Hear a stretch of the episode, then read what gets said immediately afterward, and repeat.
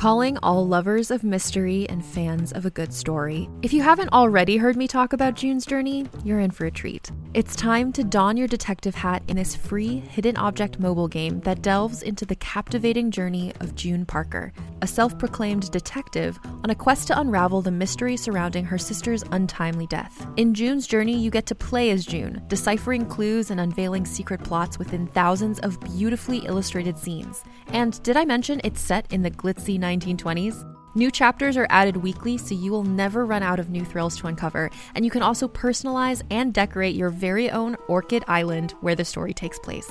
How sharp are your detective skills? Find out when you download June's Journey on your Android or iOS device, or play online via Facebook Games. Your detective journey awaits.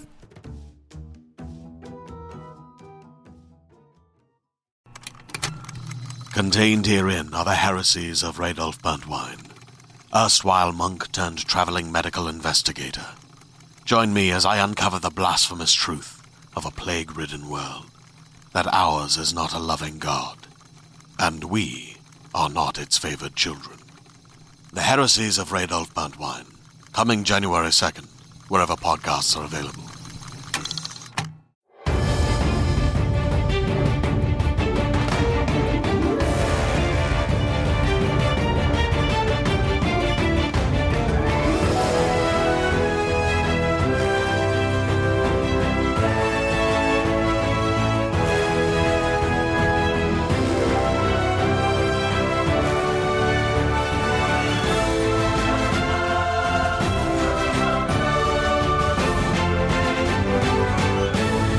Welcome, everybody, to the latest episode of The Geek Buddies. Hey! I am John Rocha. I'm a writer and producer and host over at Collider, and I also do a lot of voiceover work around town.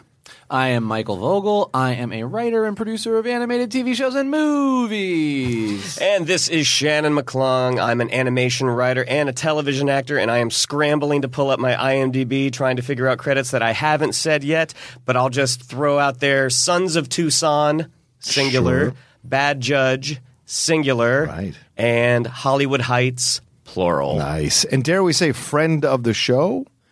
Kate Walsh and Bad Judge, maybe, possibly friend of the show? Maybe, maybe, she is. Maybe she's been listening through Michael's posts. Who knows? Who can say? Uh, but Bad Judge, an interesting show, should have worked. Un- unfortunately, it didn't because Kate was a great cast for that part. Right. And unfortunately, maybe the writing didn't 100% work or the casting. Right, right. And I thought I did a pretty good job. You thought you did a great job. You were great. You were great. Plural. Listen, judges, I can't. No, there's only one. There's only one judge. Shannon's only one judge. I liked Benched on USA. I wish that had been better. Was that with one of the gals from Happy Endings? Yes. Yeah. She was great on that show, but the show itself didn't 100% get there. Unfortunately, they didn't give it a second season. I like People's Court. Uh huh. You, you a Wapner fan? Which Big one? Wapner fan. Judge Wapner. Because there was a second one. Rain Man style? Judge Wapner. Oh, you're a Wapner guy. Wapner's on at seven. Yeah, yeah, def, def, def, definitely Wapner. Uh, anyway, all right. So this week, uh, we, you guys know, for those of you who are new to the show, uh, thank you for taking a chance on us and downloading this episode. Usually, the way we do the show, and those of you who've, who've been listening for quite some time understand and know already, we do one geek news item of the week that each of us introduces and we talk about for a little bit, and then we move on to our main topic. Our main topic today is going to be discussing Pixar in, on the heels of the Toy Story 4 uh, reaction and Toy Story 4 box office.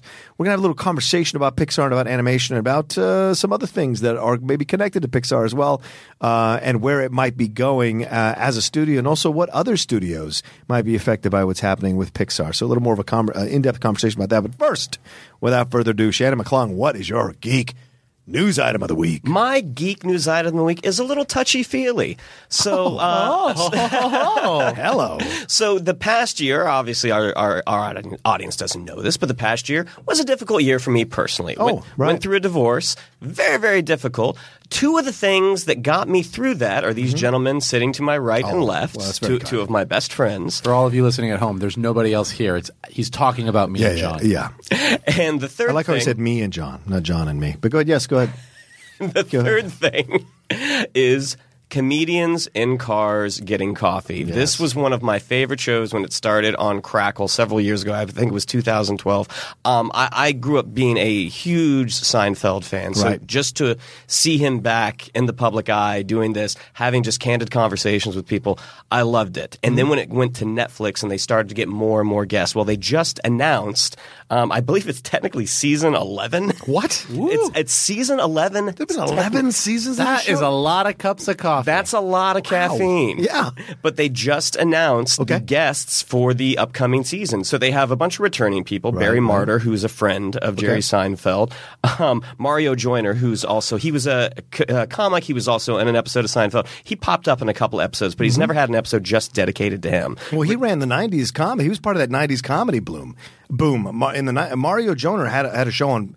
I think it was VH1 or, or MTV or one of the, Mario Joyner half hour, and he would introduce comics. Come on, Really? Come on, I do five minutes. Yeah, Mario was very known for that. When he pops in, the, his previous two episodes, Yeah. he is hilarious. Yeah. Um, Sebastian Maniscalco is coming back, Ricky Gervais, but the new guest, they have a, a comedian named Bridget Everett, who I'm not, I, I don't know, Uh-huh.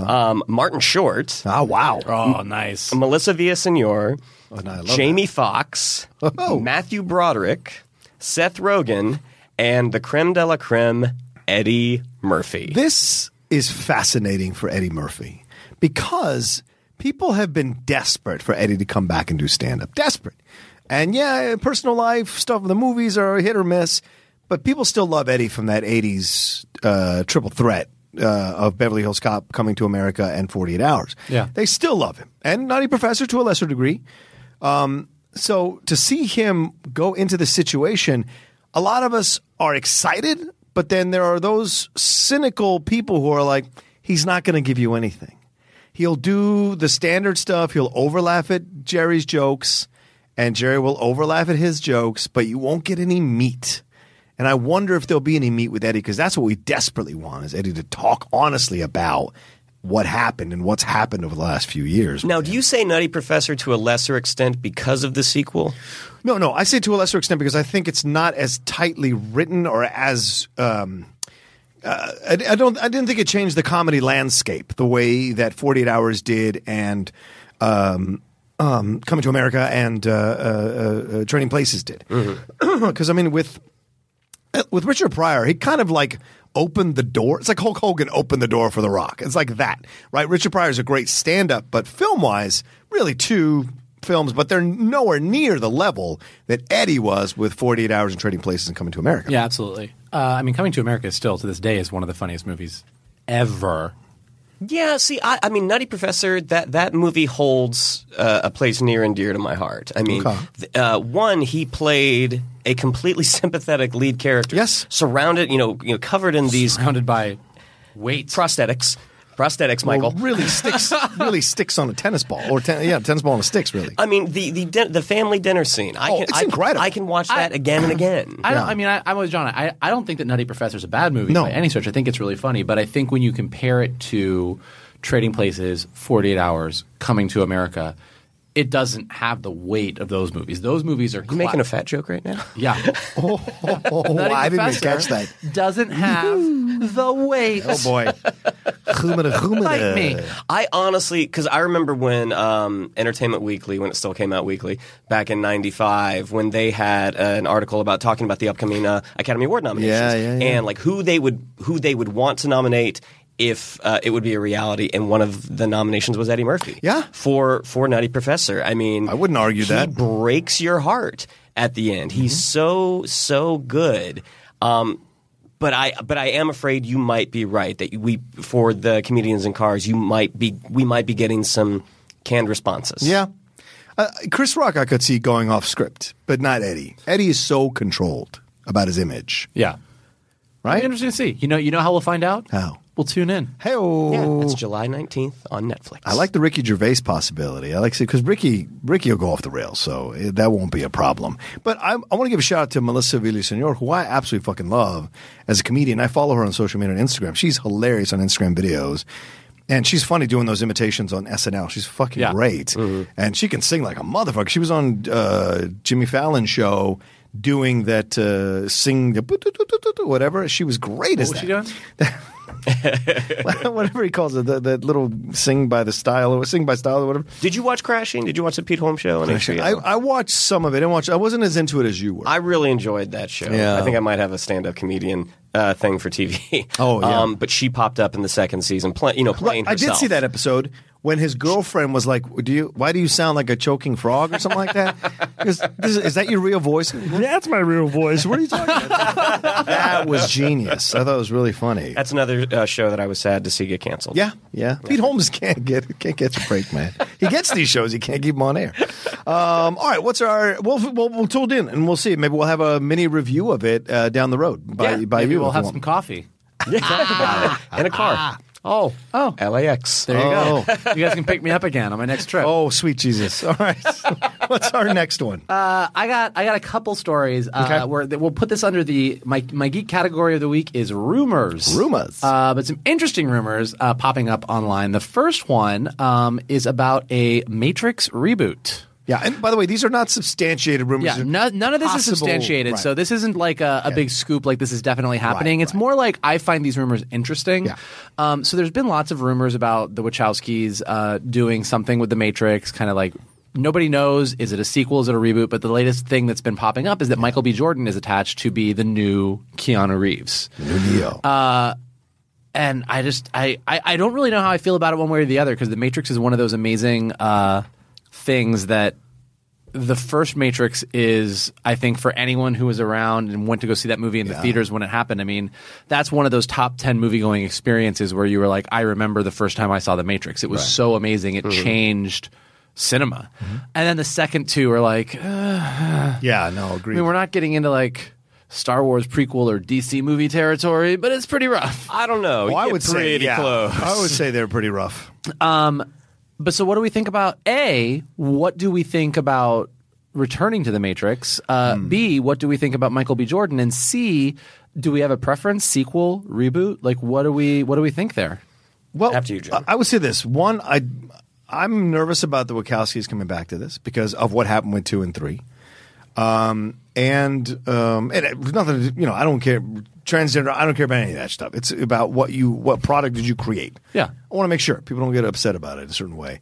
I, I, I, for me, if you hit a good movie in Matrix, but nothing you've done since has interested me. Although Cloud Atlas, I could defend a little bit of it. To be honest with you, I'll defend Speed Racer, but that's a whole discussion for another day. I, That's I- one that a lot of people I, do I fucking love. Speed Racer, and I'll fight anybody about it.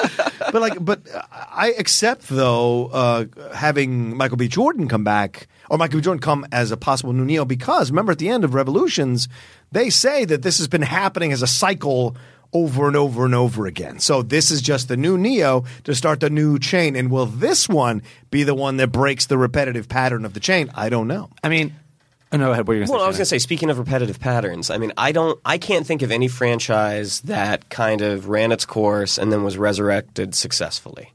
And and I think the Matrix will fall. I mean, uh, With the same people, you mean? no, no, no. I, I and like disregarding, d- accepting Star Wars. Was, What about I was literally take, about to say. T- okay. Take, take Star Wars. What about Spider Man? Like coming back with a new Spider Man franchise, it's been doing really well. We both liked, or we all liked Far From Home. Yeah, but I.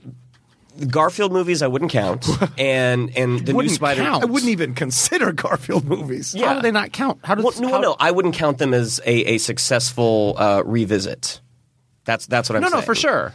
But I think that to Johnny's point, like you were saying, I, uh, a franchise that's run its course. I think you could say that by Spider-Man three, Sony's Spider-Man had run its course. Agreed. Yeah. They tried to resurrect it, and I would agree with you that they didn't do a Unsuccessfully. good job. Yeah, yeah, yeah.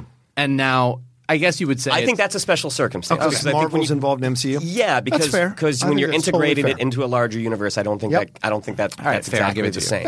you. So that would be my only thing. Is agreed. The first Matrix movie is Mm-hmm. is amazing, and yes, you know we were all around the same age when Yeah. that first film came out, and nobody knew based off the marketing. Yeah, some of us were a little older, but that's right. That's- Two of us we- were around the same age. One of All us was much older. We're not going to admit you were it. in college with us, and we all saw it on opening night together. Well, that's for sure. But based off the marketing, like nobody knew what it was. Like you had no idea what it was. Yeah. So now, now that we, you know, now that the curtain has been pulled back, I like Michael B. Jordan. I mean, I'll, I'll Yeah. go see him as the lead of something new any day. But in terms of revisiting that world, I'm like, meh, I'm not that excited. I mean, I see. I mean, I listen. You look at the top five grossing movies of mm-hmm. 2019 so far, and with the exception of Us, Disney has all of them. And it's like it's it's you know it's it's a Pixar movie, it's the Marvel movies. Star Wars is going to be one of those movies. So I think if you're Universal or you're Warner Brothers or you're anybody else right now, you are going. What do we have? Hmm. Like we're in the era of franchise movies and we need a franchise. And The Matrix, for all that the second and third movies are not necessarily beloved, is a franchise that has a lot of juice to it. Yeah, sure. There's a lot of people that love that franchise. And so I can see the executive Hollywood logic in we gotta we gotta resuscitate this thing. I Because- understand because the logic. I understand the logic, but do you, as a fan, based off of the Wachowskis' uh, resume, do you think that they're the peop- they're, they're the folks to be in charge? I think the Wachowskis are interesting. I read a really cool article about them a few years back that was just like, look, they're hit or miss, and when they miss, it's a big miss. Yeah. Uh, but they take chances. And some of those chances, Jupiter Ascending, for example, like just bad, just bad. That was bad, horrible. Bad, bad movie. but they take chances, they take risks, and honestly, I think that might be kind of refreshing in a way. And also in the bigger picture, like taking the Wachowskis specifically and their uh, sort of body of work out of it, uh, the world of the Matrix, the idea of what the Matrix is, uh, the robots versus humans, like everything that's in there, the way you can operate in the Matrix, the way that you can become a superhero and do the things that you can do, like Yeah. it's such a rich universe that is already existing that I can see the possibility of something amazing happening. Now, can I also see the possibility of like a train wreck disaster? Absolutely. Yeah. But if I was uh, executive at Warner Brothers, I'd take that chance. Would you put the Wachowskis in charge? Or Possibly. one of them? Possibly. I would not. Don't they come as a package deal? I don't think so. Maybe one is writing and the other two direct, like Yeah. Coen, like Joel and Ethan. Uh, for me, I, I can't. No, I think Zak Penn is writing the. Yeah, oh, that- right, I'm sorry, Zak Penn is is, what, is right. what's rumored to be the case. You're right, right. I'm just concerned about it. Well, I mean, it's funny that it comes full circle in that a remember they wanted Will Smith, not and not Keanu Reeves for this, so a black Well, it's like with Shannon's happening. It's all it all happened before. It'll happen again. Yeah, good point. but this could. Do you think th- th- he is connected to the old? Do you think he's like Laurence Fishburne and uh, Jada Pinkett's son, which would be ironic as fuck? Um, I don't know about any of that. I don't know any of the specifics. I would say that, uh, and this has nothing. I mean, obviously, it's all just rumors, so Yeah, nobody yeah, knows. yeah. I, if it were me doing it, Uh-huh. if somebody sat me down and said, "You, what do you think you should do?" I would not do a reboot because I don't think Yeah. that you can really. You can top the second two movies, but you can't really top the Matrix. Right. Like doing that movie over again, it's like you're destined to fail. Saying, "Here's what happened in these three movies." Yeah. And here's where we are now, and here's a new hero that we're gonna and we're gonna build on what was there before. I think that's a safer area to explore, expanding the universe of the mm-hmm. Matrix in a way that sort of these movies happened, Keanu, Neo happened, Trinity happened, like Morpheus happened, and here's what's next. I think is probably a better way to go. Yeah. it's sort of like the Matrix building their own Star Wars to a degree. I, I, I feel like we're just getting into Terminator territory Could be. post T two. Certainly possible, man. Certainly, and we've seen already this season and last year. rebooting these old projects doesn't always work out, and majority of the time it doesn't. Yeah. No. and so it's kind of like that Child's Play reboot was not good in my opinion, and um, there's a number of ones that have come down the pike. You're just like, mm, Men in Black International. You're like, ooh, you know. So it's certainly possible that people are trying to reach in the back in the past to try to bring something Oh forward. no! there- I mean, look, we are living in the era of. It's like I said. I think every studio right now is looking at the Marvel universe and they're Yeah. looking at the Star Wars universe and they're looking at the Where's power ours? of the Disney live action brands and everything. And they're like, Disney has a strategy that is for all the people want to complain about whether it's a cash grab or too commercial or whatever, it is clearly working. They are dominating the box office right now. So, you know, if you're a Warner Brothers executive, if you're a Universal executive, if you're anywhere else, um, your options are take a chance on something that's fully original that could work or could not work, or uh, dig into your library and see what you've got and bring some great creators on and try and reinvent that. And looking at the success of Star Wars being reinvented and Marvel taking what was happening in the comic books for years and reinventing that into the big screen, people are trying to find their version of that. And Matrix is a top contender. Yeah, agreed. What's your what's your other story? Um, well, so speaking of the Marvel Universe, uh, the other rumor that I, again, not substantiated at all, but it was one of those rumors that actually got me excited. Uh, there is a rumor that Marvel is circling around casting for Storm of the X Men, um, and that they're looking at uh, Natalia Emmanuel, who played Missandei in Game of Thrones. We've discussed her at length already on this have. podcast as we've argued and raged about season eight of Game of Thrones. um, but the fact that they're looking at her for Storm, uh, who she'd be a great choice, she's an amazing actress, Yeah. is is not the cool part. The cool part is the rumor is that she would appear in Black Panther two as Storm or pre-Storm Ororo Munroe. Yeah, uh, and that tracks. Uh, Aurora Monroe uh, is African, and uh, in the comics, ultimately at one point actually even marries T'Challa, Yep. becomes the Queen of Wakanda. So her being a character in the Black Panther universe totally makes sense, first of all, but it actually opens up a really interesting. Um, Possibility for the way Marvel might handle the X Men. There's been a lot of articles. It actually has driven me crazy. I've seen every headline for the past week and a half, and it makes me so mad. Kevin Feige said in one interview, they asked him, would he launch the X Men in their own movie, or would he put them in other movies first, the way that Black Panther or Peter Parker was introduced? And his answer was, "Yeah, we would maybe do one of those. It just depends." And then every news outlet in the world was like, "Kevin Feige reveals how they're going to reveal the X." And I'm like, "That is that's not a reveal. That is an answer of here's two options. It would be one of those, sure." so you're saying there's a chance?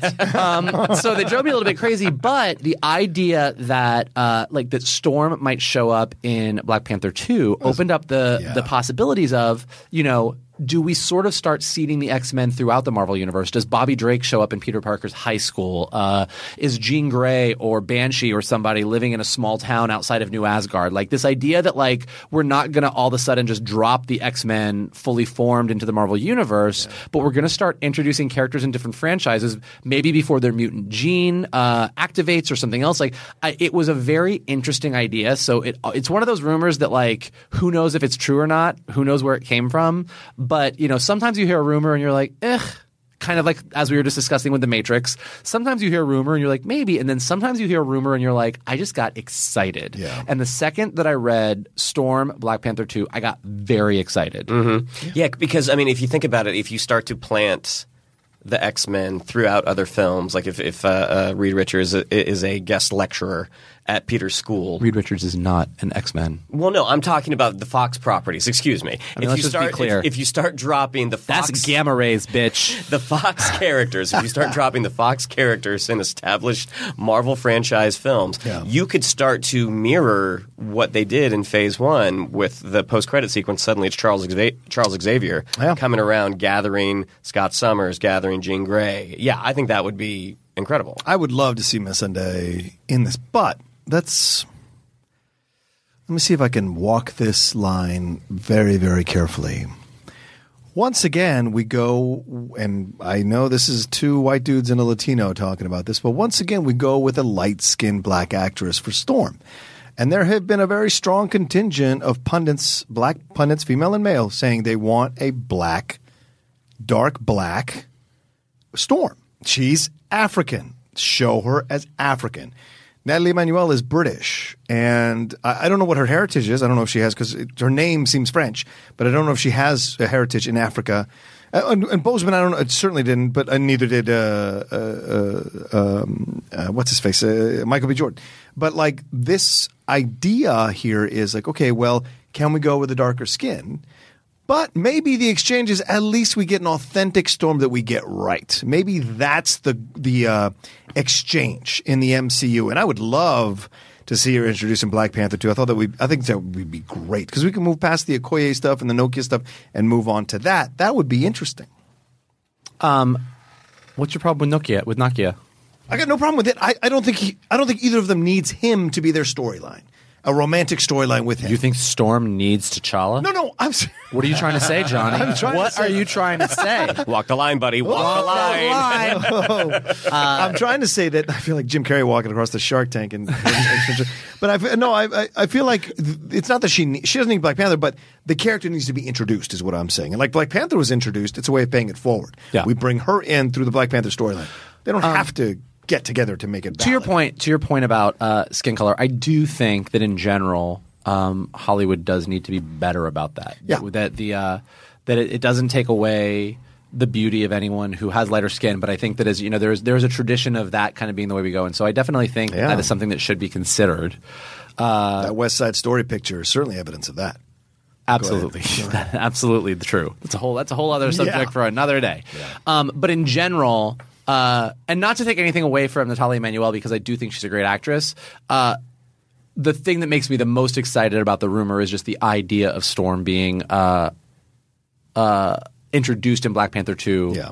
regardless of who plays her. And I do think that were I to choose my ideal Storm. Uh, based solely on appearance, Yeah. it would be someone with darker skin. Um, Yeah.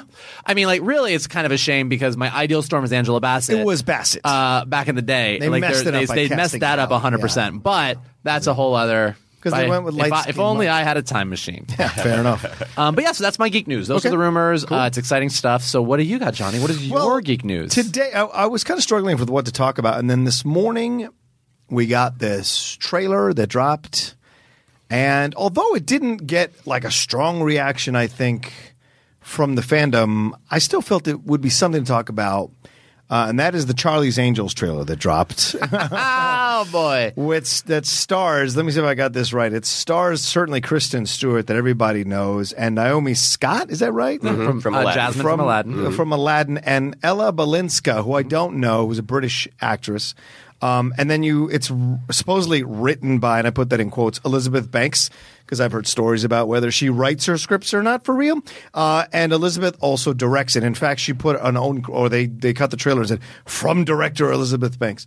Um, so to me, overall, the trailer really was a lot of meh. And it felt, and as I, t- I tweeted, I said, Men in Black International, this is what it feels like to me. And it's a shame because I love the series growing up as a kid in the 70s. I used to watch Charlie's Angels all the time. Uh, you know, Kate Jackson, uh, uh, Farrah Fawcett, uh, Diane Ladd, uh, all of them. It was great to watch them uh, do their thing. And then um, the movies I enjoyed as well with uh, Lucy Liu and Drew Barrymore, Anna Cameron Diaz. By the way, I didn't want to enjoy those movies, and I did anyway because the action and the acting and the humor and the sweetness of them all, it was really great. You like the second one? I enjoyed the second one. I love the first one. I thought the first one was really First good. one's great. Right. The second one, Yeah, the second one I enjoyed. Well, they moved what Bill Murray out and brought in Bernie Mac, so they went for the easy jokes in certain moments. But I thought their chemistry was still there. That's for sure.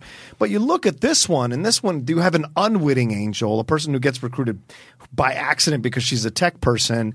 And then you have this stuff with uh, Kristen. St- oh, everything is a badass moment and a badass moment to say something, and there's no like. There's no real like charm here. It just felt like we're all powerful and strong, and that's it. And I'm I was left very unmoved by the trailer. So, would you say that you felt about the Charlie's Angels trailer the way I felt about the Hobbs and Shaw trailer? Oh, I think that's uh, sure. If you feel that way, I thought the, I think the Rock and Statham had way more charm and personality together than we've seen from these three women in any of the scenes I saw in the trailer. But also, That's my opinion. That's my Statham and The. Rock do have a history. Yes, they do. Of working together. Yes. I look. I'm. I'm not. I'm not going to sit. And that's why they got the spin-off because there's charm. I'm not going to sit here and argue that I thought the Charlie's Angels trailer blew me away. Sure, sure, sure. But I watched it and I was like, eh, well, I'd watch that. That looks fun. Okay. I was like, it was. It was. I have no idea if it's going to be good or not. Uh, you really don't have an idea if it's going to be good or not. I. You really don't have an idea. Don't call me out if you can't get called. I'm gonna call that like a. I'm gonna call that like a three rose movie. yeah, you like to- that's the movie to have that you go see. With, rosés. you don't have to, but I just think after three rosés, that movie would be. Uh, It'll go down it's, easier. it- it's a, it- it's a Yas Queen movie. Like it is a It okay. is absolutely a Yas Queen movie. Uh, there was there was bothered there was wigs there was out but isn't that what a female action movie like in an ideal world like that isn't that isn't that a, a type of female action movie that would be a great movie to see like it's just it's the like they're awesome. They're badass. They've got amazing outfits. They've got wigs. They've Where's got the, the, humanity? gadgets. They've got the. There's no humanity in that Where's trailer. the humanity in the Hobbs and Shaw trailer? Oh, come on. What There's- it- what- he, what- what he humanity? literally goes home to his family. He literally goes home in the trailer to his family. And in fact, the family of Statham is all over that trailer. His sister, his mom. The, the, whole thing's about, hey, like Dom said, it's about family. The whole thing's about family. This thing is just about empowerment. And I get it. Empowerment is good, it's positive. I just want to see depth to the empowerment. That's my issue. I don't disagree that. Thank you. I, based on this trailer, I didn't get a strong sense of depth. Yes. I'm just saying it looked fun. From Elizabeth Banks. I also think, you know, it's just it's like we talked about this when we did the trailers. Like Hobbs and Shaw, like the Fast and the Furious franchise, like literally does not do it for me on any way, shape, or form. I understand that. So, so I watched this trailer, and in my mind, I don't think that this trailer blew me away. That I was super excited. I couldn't wait to go see this. Oh my god, this is the hot new Charlie's Angels reboot that I've been waiting for. But I also think that it struck me the same as watching a Hobbs and Shaw trailer. I was like, here's a bunch of things that happen that could be fun. But The Rock is not an independent movie actor. Kristen Stewart is. If you're going to take a franchise like this, shouldn't you demand a certain level of complexity and depth to the roles and to the story that didn't come through in this first? Well, you're talking two different things. Wait, wait, wait. You, do- you just you just made like a that was that was uh that was almost a uh, political debate level uh, switch you did there. I'm on. You I'm can't say not on stage. franchise actor Yeah. and then say uh, You mean independent film actor? yeah independent film actor. Right, right, right. Uh, what did you say after that? I lost it. You said a lot it. of things. You said a lot, a of things. really smart things. no, I was just saying that uh, d- Kristen Stewart has enough cachet now as an independent film actress, respected independent film actress. You know, The Clouds of Sil- Sils Maria. There's been a lot of stuff she's done. The, uh, was it the shop? Uh, whatever it's the sh- that- where she was shopping for someone. Um, a lot of stuff that she's done has been really good. So you, if she's going to take a franchise like this, a picture like action franchise like this, shouldn't she demand a certain level of complexity and depth and uh, nuance to the story rather than just a very o- uh, surface level type of But story? maybe there is that. We just haven't seen it yet. Well, okay, then I'm only judging from the trailer, right? If another trailer comes out, and I and you guys know I'm always open to changing my mind. If another trailer comes out and the trailer gives me that complexity, that depth, that interaction, that connection to them, the humanity of their relationship, their friendship, then I'm down. Well, and I also don't think like yeah, she she has the has the Twilight films uh, in, in her past, and she has all these big independent films. But I don't think a, a person at her level can can really make those demands. I, I don't think don't she think can. so? No, no. I think at the end of the day, if if Kristen Stewart is not going to do what Elizabeth Banks wants, Kristen Stewart will not be in the movie. Elizabeth Banks will find another young young actress. And can I be honest? I'm way more excited about Naomi Scott than I am about Kristen Stewart. I- I like think Naomi Kristen Scott. Stewart. I think Kristen Stewart is fine. I, I don't. I don't have like a a plus or minus on Kristen Stewart. She's kind of just neutral to me. Like I think she's. I watched the trailer. I'm like, yeah, that seems like a role that she would play well. That's fine. Uh, Naomi Scott, I think, is great. Yeah. Like I think she's wonderful. I think she was maybe one of the best actors in Aladdin. Um, and so I'm actually mostly excited to see her. I don't think I have any problem with any of the actors. I think they're all good within their own right. And the, I didn't find any bad acting in the scenes. I just felt like it was much. And I, The little things that I've read male or female, by the way. about what she did or what the, the creative team did Yeah, yeah, to kind of change the universe where the Bosley Bosley is more of like a rank. It's it's a position Right, versus right, a person. I'm like oh that's that's interesting. I agree. The trailer didn't blow me away at all. I'm like Mm-hmm. oh this is this is harmless this is a this is a fair. fine little afternoon at the movie courtesy of AMC Stubs A list I just feel like if you're going to reboot Charlie's Angels, which is a fun female-led action movie franchise, It was missing from the the '70s. You got to capture the essence of it, right? That's why I said in my tweet, "Men in Black International," because that trailer or those trailers always felt like they were missing the foundation of what made Men in Black so much fun. And I feel like this is missing this foundation of what makes Charlie's Angels so much fun. Eh, just my thoughts. All right. All right. All right. Well, wasn't the battle you thought it was going to be. All right, let's move on uh, to our main topic. Hey, Hey, I just said it looked like a f- three rose movie. that's right. Yes, King. All right, let's move so, so uh, this uh, our main topic today. We were going to talk about Pixar because so much has been made about Pixar, uh, Toy Story four rather coming out, and it supposedly quote unquote uh, underperformed from what the predictions were a few weeks before the film came out. Initially, the prognostication was about 110 to 120, uh, but then uh, people started, or analysts started uh, taking these exit polls, and based on the pre-sale tickets and the multipliers, uh, that they were thinking it was going to be 150 or 160. Uh, even some people had said they might break the Incredibles 2 opening weekend record, right? And we've seen films overperform all year. I mean, Us was supposed to only be 35 to 40, did 70. So we've seen movies overperform all year. For the last, actually, two years, we've seen movies really overperform. Shocking. The Nun, nobody saw 50 million coming off that, or Black Panther, over 200 million. Those things are, or Aquaman, over a billion, Captain Marvel, a billion. Those are all shocks. So you look at this situation here and you wonder, well, um, is it really under did it really underperform because it beat toy story 3's opening weekend so that's a shocking thing and then what kind of expectations do we need to put on a film like this a fourth installment of a franchise Yeah, I, look, I think that you know, as I was saying earlier, I mean, I think Disney right now does have the top five, no, Yeah. four of the top five uh, grossing movies of the year so far. Yeah. Toy Story four being one of them. sure Um, and I, you know, when you're when you're performing at that level and you're just knocking it out of the park consistently, you also have a target on your back. Yeah. Uh, people are looking at you to fail. They're looking at this and like so they look at like Toy Story 4 and they're like, "Oh, you were you were you were supposed to make this much and you didn't. You're a disappointment." I don't think most people in Hollywood or the movie going public is looking at Toy Story 4 as a failure. I think there was so many people that were saying, "Why do we need this movie?" Uh, it's just a cash grab. It's not going to be any good. It's going to be one of the bad Pixar sequels. And I think most people are coming out feeling really good about the movie. I like, and like, we all said, like I don't think it surpasses Toy Story three. yeah Um, but I think they actually figure out a way to tell a solid story that continued, particularly Woody's story.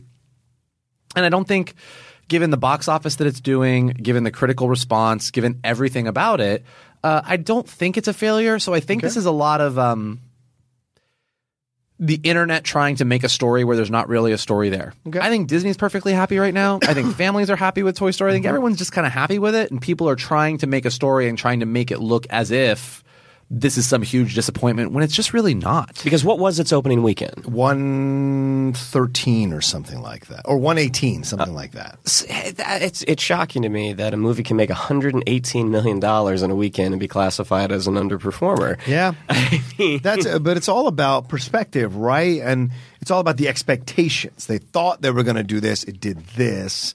Why did it do this instead of doing that? Well, and I think it's but I hear what you're saying, Shannon. it seems weird, And I think it does get into the expectations of Pixar. And, you know, that's kind of what we right? wanted to talk Well, about and today. Disney, like you said. Pixar, Disney, and Toy Story itself. I mean, Toy Story is the movie that put Pixar on the map. Right. And from that point forward, Pixar has gone on to become one of the most consistent and reliable hit factories that exists ever. I mean, it just it just time after time after time with a couple misses, which we can talk about. And within that, the Toy Story franchise has continually just stuck the landing every time. Yeah. So Toy Story 2, people were like, holy shit, this is better than the first one. Toy Story 3, uh, many people, including me, and I know you, Yeah. Johnny, uh, think that Toy Story 3 is Pixar's best movie ever. Yeah. Uh, and so for the third movie in a franchise to be the best of the franchise, that's unheard of. That's rarity. ridiculous. And so I think like Toy Story 4 had a lot to live up to. It had a lot to prove. Mm-hmm. Uh, and as I said, I don't think it surpasses three. I don't think it has now become the greatest Pixar movie of all time. But for the fourth movie in a franchise to be as fun and emotionally affecting and uh, and powerful and interesting and original as Toy Story 4 was, no studio does that. Like how like Yeah. the fourth movie in a franchise to be received that way, like it just doesn't happen. Rocky, uh, I can think of Rocky as one of those rare franchises where the the installments made more money subsequently than the first film did, uh, and then obviously tanked with five, but then came back strong with Balboa, Creed one and Creed two. Right. So those are rarities, and I Yeah. think you're right. And it stands right now just to give us a little context. Right now, it's at 291 million dollars worldwide, and there's then they haven't released a production budget for how much it was. But you imagine 290, it's almost 300 million right now. It's only been out, what, two weeks? Not even. Not yeah, not even two weeks. So, and then July 4th is coming. This could put it, if it gets to 500, 700 million dollars, then is this like Aladdin, this little quiet engine that could? Aladdin crossed 815 million dollars Yeah. the other day worldwide. nobody saw that coming at the beginning of the summer with the trailers and the clips that have been released and the anger. So, is this uh, a thing that might just leg it out a little bit and go up there above? I mean, I think Toy Story 4 is definitely a movie that's going to have legs. Mm-hmm. I, I think that it's not one of those movies that goes big and then trails off. I think that the word of mouth on it, uh, you know, not just me, like I, I recognize the fact that I particularly have probably some Disney blinders. Like I'm more Mm. inclined to like a Disney or Pixar movie than most people are. So me coming out and saying I really like Toy Story 4 is not necessarily the, uh, the guarantee that the world is going to like it. But uh, you know, I went after we all went to a screening to see it. I took a big group of friends to see it, and just you know, it was one of those 100. percent Everybody walked out and they were like, "That was great." Yeah. Uh, and everybody I've talked to is like, "That was great." I agree. with that. I've never heard. I haven't heard anybody talk ba- uh, negatively about the movie. Yeah, and also it's a family movie. Yeah. I mean, and families aren't necessarily inclined to see everything that comes out the weekend it comes True. out. I mean, Very it's not true. a superhero movie. People aren't weren't going to you know midnight showings of Toy Story four. I mean, there they probably were showings, but it's not going to be like a Marvel movie. Like it's it's going to have. It's not a legs. water cooler movie. It's not a water cooler movie. Yeah, it's not one like you have to go see or else people Oh. are going to talk about it and you're going to get spoiled or whatever. No, people are going to keep going to see this movie, and especially when people uh, uh, there was some hesitation. Yeah. because like, why do we need this? As people come out and be like, no, it's actually really good. People are going to keep going to see it. That's another thing people said is that it got affected by the fact that people were like, "Oh, I don't know, do we need a fourth one?" They thought the marketing didn't do it any. The marketing uh, didn't do it any favors. Yeah, I agree with uh, I agree with that point. Yeah, Hmm, I mean, I liked the trailer, so I would Okay. disagree that point. But I understand that it didn't necessarily appeal to everybody. But I do think also the thing that Toy Story 4 had going against it, and this is kind of like maybe something to talk about with Pixar on the whole, is that, you know, there was an era where if Pixar made a movie, it was guaranteed to be near perfect. Yeah. And that kept going and that kept going and that kept going. And then they had the Toy Story sequels, but it wasn't until, you know, I mean, I really, because I think Cars Cars 2. 2. Mm-hmm. Mm-hmm. I mean, A, Cars 2. that's the Russian. Was cut Cars moment. 2 the first sequel post Toy Story sequel? Like, was that the first one that they did a second movie of? Yes. And that was like most people. I mean, I think that Yeah. Cars 2 is. It's a toss up between that and Good Dinosaur, but Cars 2 is definitely one of the worst Pixar movies. Which came out first, Cars Two or Brave? Because I know a lot of people Cars 2. didn't necessarily love Brave. Cars, two came out. Brave.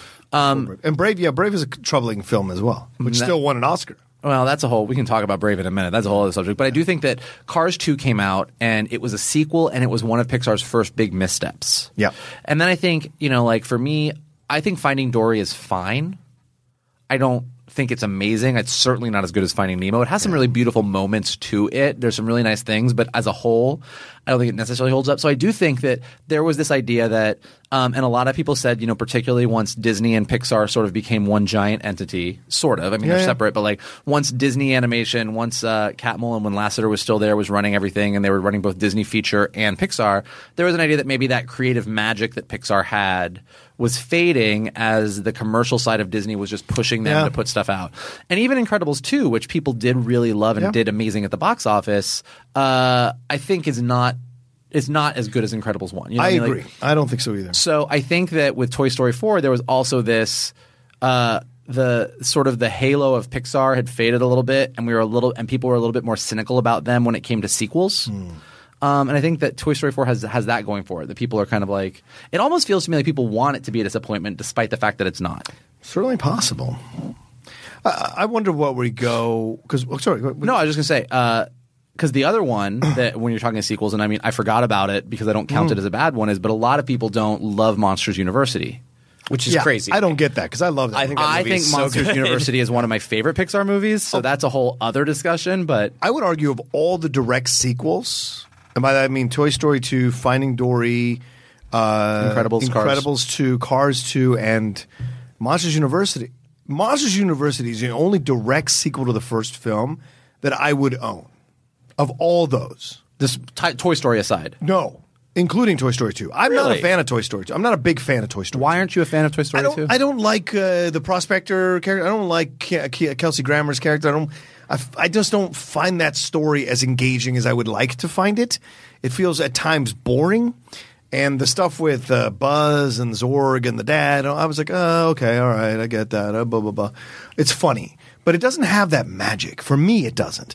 But that Jesse uh, remembrance where she remembers being left. The Sarah is- McLachlan song. That is maybe the most heartbreaking moment in any uh, scene in Toy Story franchise. Uh, it's fantastic, but unfortunately, not enough of that film had the magic for me that I loved in one and three, and in this past one too. I would this two is my fourth. Uh, one uh, as I counted down. One, uh, is fourth in the franchise for me, So ranking wise. Three, Three, one, one, four, four, and two. two, yeah. And so, what were you saying about Monsters University? I love that movie, and I think that's where they got it right and made it interesting and went backwards, but made it, uh, but still kept the charm of the first movie and even expanded upon it by showing you how the villain came about in a way that was like unfortunate and tragic. You mean And Randy? yeah, Randy, and you're just like, oh, this is great, and then throw in the Helen Mirren character, and then throw in the real Dean Hardscrabble. Dean Harscroft. Okay, are, are you trying to win a contest? I'm just throwing these people in. Jesus Christ! But I'm saying to you, but I enjoyed. What else you got? E- either do the Schmoedown or don't. Which Michael has been asked numerous times to be part of. But like this, I'm this- not good with the trivia. Yeah, you, you could have fooled me. Uh, but this, um, but the the relationship between Mike and uh, Sully are, is great in in Monster University. You see the genesis of their relationship. Well, and this is where I, I'll use actually use Monsters University as the example for why I think Pixar does have this magic, and despite some sequels that aren't everything they could have been, why I think that I had faith in Toy Story 4, why I have faith in Onward, why I'm excited about Soul, why I'm Yeah. excited about all these things is that what Monsters University does that I find fascinating, and the reason that it's one of my favorite Pixar movies, uh, I'll, I'll even say this, even though I catch flack for this a lot, I like Monsters University more than I like Monsters Inc. I would agree with that. Agreed. Um, and the reason I like it is uh, there was some interviews when it came out where um, the director, I think Lasseter at the time, said this. A bunch of people at Pixar said this. Like uh, in Monsters University, it's all about Mike uh, wanting more than anything else to be a scarer. Yeah. And in any other animated franchise from any other studio, the lesson that you teach kids is if you work hard enough, if you want it bad enough, Yeah. if you practice, if you study, if you do the work, you can do anything. Yeah. And what Monsters University is about is it says, hey, sometimes you can do all the work, you can do everything that you're supposed to do, and you're still not going to get the thing you want. yeah. That's a crazy message to teach kids. Yep. Uh, a crazy truthful message. It's a crazy truthful message to teach kids. And to me, the moment in Monsters University when Sully kind of goes to Dean Hardscrabble, Helen Mirren, and says, and is defending Mike and is saying he works harder than anybody, Right. he deserves this. And she looks dead at him and says, Is he scary? And I remember being in the audience, not being quite sure where the movie was going to go the first time that I saw it. And I, it was like a gut punch because I was rooting for Mike. He's Yeah, the main character. I wanted him to get what he wanted. I, that's what that's what a movie. That's how a movie works. You want the main character to get the thing. And in that moment when she asked it, I was like, I mean, he's not. he, he's not scary. and then you respect Sully for being honest about it. Yeah, and so then and so then when the movie goes into that whole sequence where Mike goes through the door and is at that summer camp. And all those girls are just not scared of him. I mean, it's such a powerful movie because it says, "Hey, sometimes you're not the thing that you want more than anything, you're not going to get it." And you have to learn how to shift gears. Yes. Yes. You, have got to you've got to zig instead of zag, and and and the fact that that's what the movie was that these that Mike and Sully didn't get to be scares because they worked harder than anybody. Yeah. they found each other. They found a system that worked. They found two you know they found a friend that was the right partner for them. And then they started in the mailroom and worked their way up. And for so many people particularly people that move out to los angeles that you have these dreams of doing stuff and you end up getting some job in the mailroom or some job as an assistant and you work your way up and it doesn't work out the way you thought but like you end up i mean it's just such a true message. And so that's the thing that i think is great about pixar and the reason that um, I think that even after all of these years, they can pull off a Toy Story 4 is because they go that extra mile to tell truths that other animated studios won't touch. Yeah. Does that make sense? Mm-hmm. What was the last movie that Lasseter was involved This last with? one. Was Toy this, Story 4. This was His, the last his name was in the credits. So it'll be interesting to see going forward Yep. if Pete Docter, because Pete Docter is the one who's now Pete Docter's kind of inherited the show? Yeah. on, uh, on the Pixar side and then on the Disney side, Jennifer Lee. Jennifer Lee, right? it'll be interesting to see going forward, like how Onward looks, how Soul looks. Like, are they going to be able to continue that Pixar magic without the guy who Yeah. ostensibly started it. Um, so Toy Story 3 aside, let me speaking of speaking of Pixar magic, I just spoke about Monsters University and kind of the reason that it really affected me and why I think it's so good. Uh, what are the Pixar movies that really affected you and why? Oh, I'm gonna start crying. certainly Nemo, the father son thing in Nemo always resonates with me. Um, I found a later in life liking of The Incredibles. Like it's a film that I never revisited. I saw it once. I was like, great, this is so much fun. But I never owned it, never bought it. When it was on TV, I never like stopped to watch it. But uh, I think you, Michael, and other couple of the people like were like, oh, it's so good. Uh, Nost is another one's like incredible. So it made me go back and revisit. And when I revisited, as an older man, I found a real connection with Bob and the struggles he's going through, like the losing of what co- what he used to be, and then that moment, uh, you know, physically, you know, putting on the weight, having to take that job to pay the bills that he doesn't really 100 percent want to do. Like I had been in that position, so uh, you know, watching that movie really resonated, and that moment with him and Elastigirl at the end, that he, he, I can't stand losing you again. I, I don't think I can survive that broke me in half when I was going through my depression shit. I happened to watch it. I was going through it. I cried for like two hours, two fucking hours. Like it was just getting it all out of me because that moment was like he's saying, "I love you so much. If you died, I couldn't go forward." And that is whoa. That is you talk about. Uh, uh, concepts in Pixar movies that are really truthful that you don't see in other movies, animated movies. That's a powerful message. I think those two are the ones that leap to mind for me. Shannon? Um, Incredibles and Toy Story 2 are are sort of like my two and three. My number one fascinating. Okay. is Up. Oh I, uh, Oh, I, yeah. I love Up. One, it just has the sort of high adventure uh, angle that I that I adore. I mean, that's the type of story that I gravitate to. But then you tie in this romance that uh, is it Carl? Carl, yeah. Carl that Carl had with his wife, Ellie. And, uh, oh, yeah, just the opening sequence of that. I mean, I just it is driving John crazy right now that Mike has Yeah. the names, Tourette's over here. those names loaded in the chamber. Carl.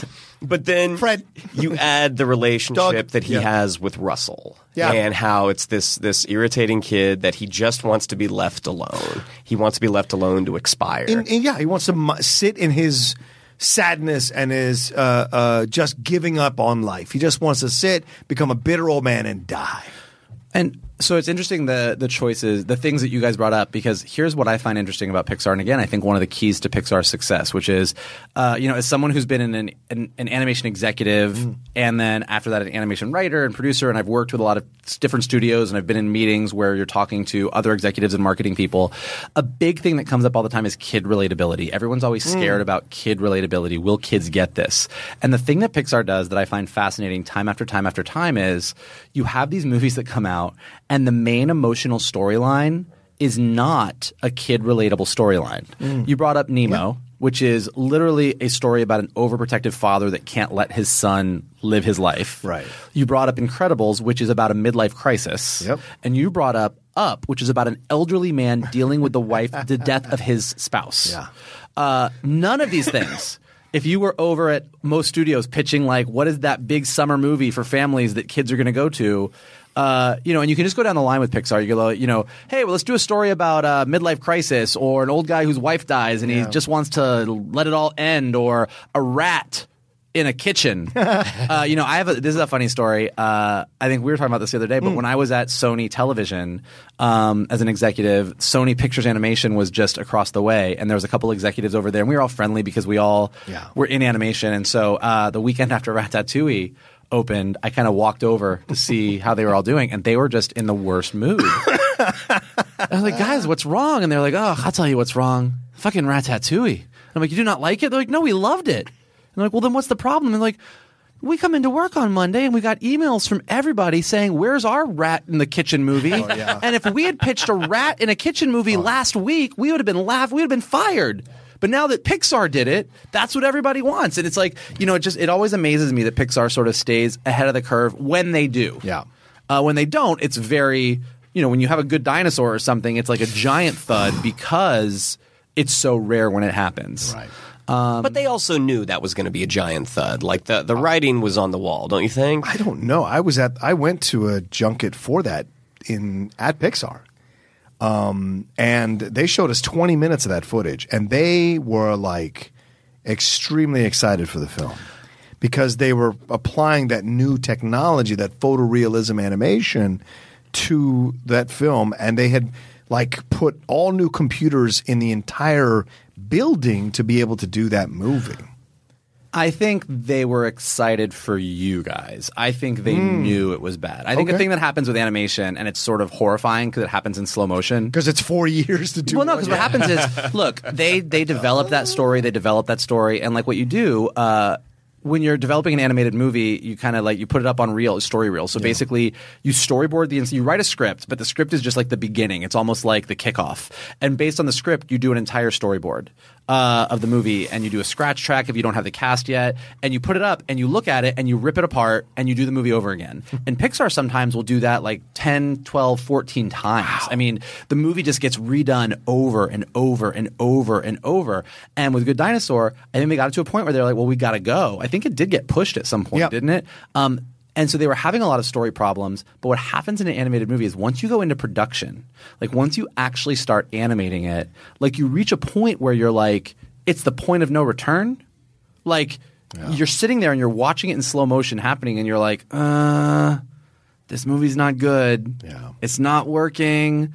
Hopefully, maybe, and then you go in and you maybe change this scene, or you tweak this scene, or you add something here. Or you're like, maybe if we put a little moment at the beginning, it'll make this resonate more. And you go in and you try and like, it's like triage.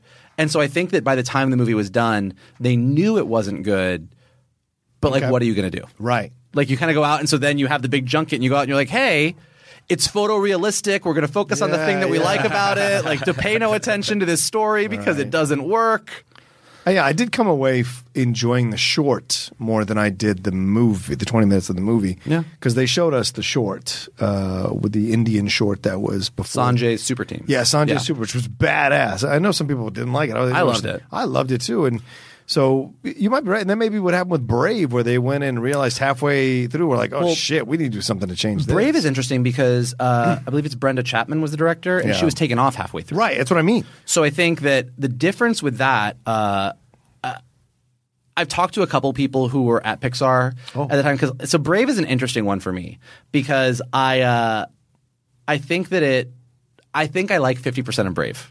Yeah, that's what I mean. It's two There's, movies. there's fifty percent of Brave that I think is lovely, and then there's fifty percent of Brave that really, really bugs me. as soon as the witch shows up, I'm out. The Witch is horrible. Yeah. Uh, and then the part that really gets me is after the witch gives Merida the little cookie. Yeah. When Merida gives that cookie to her mom, Emma Thompson, and her mom starts having all these stomach pains and is clearly like in excruciating pain. Yeah. And Merida's like, Great, so do I have to get married? And it just makes her such an unlikable character.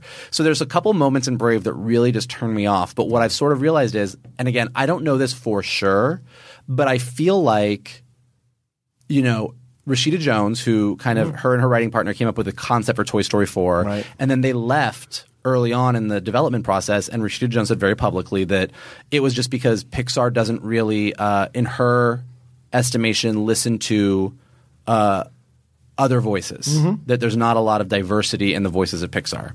And it feels to me like what happened with Brave is Brave was kind of before this era of women telling their stories, people of color yeah, telling yeah. their stories. But I think you had a woman at Pixar, so the first woman to direct a movie at Pixar, and she was telling a story from a very female perspective.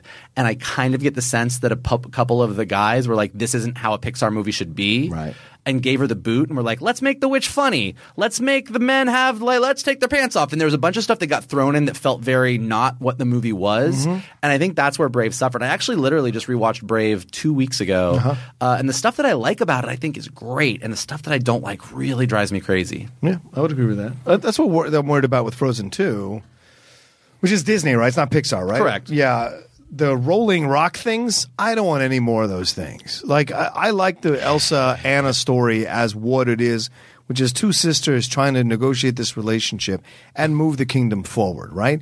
You start throwing in these rock fucking troll. I'm out. I'm out. When I saw him in the trailer, I was like, oh, I don't care about look, you. The trolls are not my favorite part of Frozen. Thank but, like, you. Once you have these things and you're sort of trying to build your story, you're like, well, let's do something with them. Yeah. Maybe they'll be better this time around. Yeah, maybe. we'll see what happens with Pixar. Certainly, uh, if Onward and Soul don't do well, there's a conversation to start having about, which is a con- uncomfortable conversation. Did Lasseter take the magic with him? And if he did, what happens to this studio? So this will be. I, I'm looking forward to see what happens. I hope they knock it out of the park about these films, but I was not impressed by the Onward trailer. Well, and it's also going to be interesting to see because you know Lasseter's over at Skydance now. Yeah. Um, he did not get moved out of there, even though people complained and Emma Thompson publicly walked there's away a- from that project. So, but here's the, and this gets into the big. Uh, Putting aside my opinion on whether or not he should have been hired at Right, Skydance right, right. and whether or not he deserves a chance or doesn't deserve a chance, that's a that's a very different subject. Uh, I just find what what's going to be interesting to your point is, Yeah. um, deservedly or not, when Skydance's first animated movie with John Lasseter's name attached to it comes out, everybody's going to be watching that Yeah. like with like like like a hawk. I mean, it's going to be really interesting to see what that movie does in comparison to like what the Disney Pixar machine does right now. Yeah. and that brings up another point uh, that we have been talking about earlier, which is you know now that Disney sort of has enveloped Fox. Yeah. Uh, and Fox's animation slate that they had and stuff, you know, like there was that uh, there was that big story this past week, Yeah, with Mouse- about Mouse Guard. Mouse Guard, Yeah. which was in development at Fox Animation with Weta, Yeah. and uh, Weta. Weta, and uh, and it got shut down. Yeah, it got canned, and so then the director released nine minutes of sort of development footage, uh, proof of concept, and it's gorgeous. Um, and so the question is like, where you know, with Pixar and Disney being such a machine. Where is the space for these other studios or these other animated stories? Well, that's a good question. I mean, you would imagine that Disney would be a place for this because if it's a $170 million project, Disney certainly has the pockets to fund a project like that to bring it home.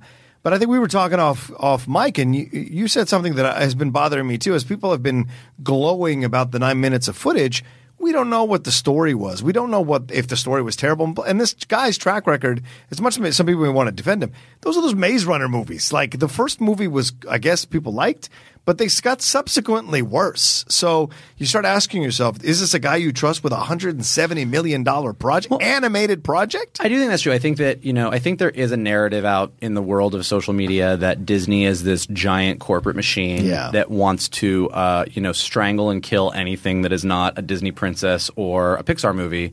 Um, and look, there might be some truth to that, but I also, yes, the thing that I was saying was, I think that the footage uh, that they showed, that nine minutes of footage that you can look at on YouTube, if you just put type in Mouse Guard, Yeah, Mouse Guard. uh, demo reel or It, something, it looks like a really good video game. It Yeah. looks like a, a cinematic for a really there's good some video there's game. some beautiful stuff. I mean, Oh, yeah. it's gorgeous, but we have no idea of the story. You know, like everything that we've been talking about with Pixar. But the screenwriter actually released the script. Yeah, so we can we can check it out. I've not I've not read it yet, uh, and he even said that that script that he released is his script and that it had gone through many changes. So we don't know where yeah. the story ended up. But I mean, I do think that this boils down to there's two different ways that you can look at the Disney Pixar machine. You can look at it as, like I said, a corporate entity that is all about commercial and making money that's going to strangle anything that's not the thing that they're going to make a bajillion dollars off Yeah. of. But at the same time, it's pretty undeniable that their track record of storytelling with what Pixar has done and what Disney has done in the past few years is really strong. Yeah. So, you know, I me being the Disney fan that I am, I kind of have an opinion that maybe that Mouse Guard story just wasn't up to par. Yeah, and I that, think- that had it been, they would have been like, great, let's release it. And I'll toss this out there, and I toss it out on a Movie Talk as well. I think this is his Tim Miller, Ryan Reynolds uh, tactic, which is I'm going to release this footage. It got leaked or whatever. I'm going to release this footage, and then maybe another studio sees this Try and to get the conversation started. Exactly. oh, this would might be interesting. Like Netflix who's burning through eight billion dollars a year. Like, hey, this might be interesting. How much would it take to do it? Can we adjust the budget? Blah blah blah. I think this was his moment, and also that two minute kind of sad video where he posts showing all the empty desks of all the people who were working on this project is very interesting as well to kind of show how much time and effort they put in and the, the massive sets that were there and the pictures and the storyboards all of that i think is very smart by the director to be like see this is the kind of effort we're putting in if you want to put this bring this back to life we can do this i guarantee you after that footage if he had started a kickstarter who knows how much he would have gotten to money wise. Who knows? Because people were going gaga for these nine and a half minutes, going like, "See, this is these are this is what we this Disney's going to kill. We needed to support this." Blah blah blah. I had to correct someone on Twitter who said this is the kind of small and original projects that again I was like, "A, it's based on a graphic novel, so it's not original. B, uh, there's nothing small about a hundred seventy million dollar budget." I had to break it to you. So, but uh, but Mike, was it just to wrap up because we're at that point now? You make a great point where we'll see people want to vilify Disney, but Disney is also really created so many great emotional moments in our lives and helped us carry through some really tough moments in our lives. It made us laugh, made us cry, made us look at the world in a different way. So you may want to hate the mouse, but the mouse has really helped you a lot of your life. And one thing, like my final thing that I want to say about it, just because this is something that I talk to a lot of friends about a lot of time, is that believe it or not, there's actually not a mouse running Disney. uh, believe it or not, uh, the mouse. When we all talk about the mouse, Right. But uh, I, I, to me, I imply board members, but yeah, I but you know, I mean, literally, at, a fucking mouse. At one end of the Disney lot, if you go over to the Disney lot, at Yeah. one end there's the Team Disney building, Right, right, right. and it has all seven dwarves holding that building up, and that is a corporate building, and there are executives and suits and businessmen and marketing people, and those are the people that are making the decisions that a lot of times are those commercial calculated decisions. Those are the people that when you're a cynical person looking at the way Disney makes decisions, a lot of the people in those buildings in that in the Team Disney building are making those decisions. But on the other side of the lot, way past past them on the other end, is the giant Sorcerer's Apprentice hat where Disney feature animation is. And all of the people in that building um, are storytellers. Yep. They're artists. They're uh, they're ve- visual effects people. They're storyboarders. They're directors. They're writers. They're creatives, and they're doing everything they can to tell amazing stories. And they're telling really great stories. And the same goes for Pixar. Um, so I think you know it's it's the truth of Hollywood is really. It's not that Disney's making all of these decisions because they're just amazing storytellers, Right. and it's not that Disney's making decisions because they're just calculated business people. Disney makes decisions because both of those forces are fighting against each other every single day, and you hope that ultimately what comes out is magic. And sometimes it is, and sometimes you get a Cars 2. This has been your one minute window into a studio. Hi, the Geek Buddies. All right, let's wrap this thing up. Shannon, where can people find us, my friend? Yeah, you can follow us on social media on Twitter at geek underscore buddies and on Instagram at the underscore geek underscore buddies. Right now on Instagram, we're doing a countdown to Comic Con. Ooh. Where we're having a before they were podcasting. You get to find out what John and Michael and myself were doing before we got behind the mics here. Yeah. Only, uh, only, only safe, only safe stuff, right? We're not getting into the. I make no promises. Oh, jeez, I'm I sent worried. him. Our, I Some sent him. bad, Our, I sent him our arrest. some So, bad you know, stories out there. When the police arrested us, I sent him that one. oh, that's a good one. That's a good picture. I, I asked for your photos. I didn't say that I didn't have any of my own. oh, good point, Shannon. Yikers. Uh, Vogel. Uh, hey, everybody. Get on uh, wherever you're watching us, whatever you're doing right now. If you're watching us, where you're listening to us, um, go and uh, give us some stars. Give us some ratings. Tell us what you love about us. Yeah. Tell everyone else what you love about us. Tell everybody else what you don't like about us. We don't care if it's good or if it's bad. We just want to get the conversation going. So, you want to talk about stuff? You want to talk about how John was wrong last week about the re-release and how he's wrong this week about the Charlie's Angels trailer. You know, that's fine with me. It's always me being wrong. I like that. You want to talk about you want to talk about how I'm right about Monsters University being great or how I'm right about uh, Sure, sure. yeah, there you go. And Shannon, he's just, just a cute little guy over here. He is, he he's a good guy. Yeah. Uh, so definitely give us comments, give us likes, give us stars. Uh, it gets the conversation going. It gets more people uh, seeing us and more geeks to come be buddies with. Michael Banks over here. Yeah, you can follow me uh, at the Rocha says.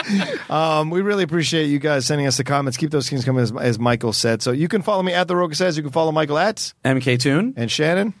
On Twitter at Shannon underscore McClung, on Instagram at Shannon the Geek Buddy. There you go. Let us know what you thought of everything, and we will talk to you next time on the, Geek, Buddies. Hey!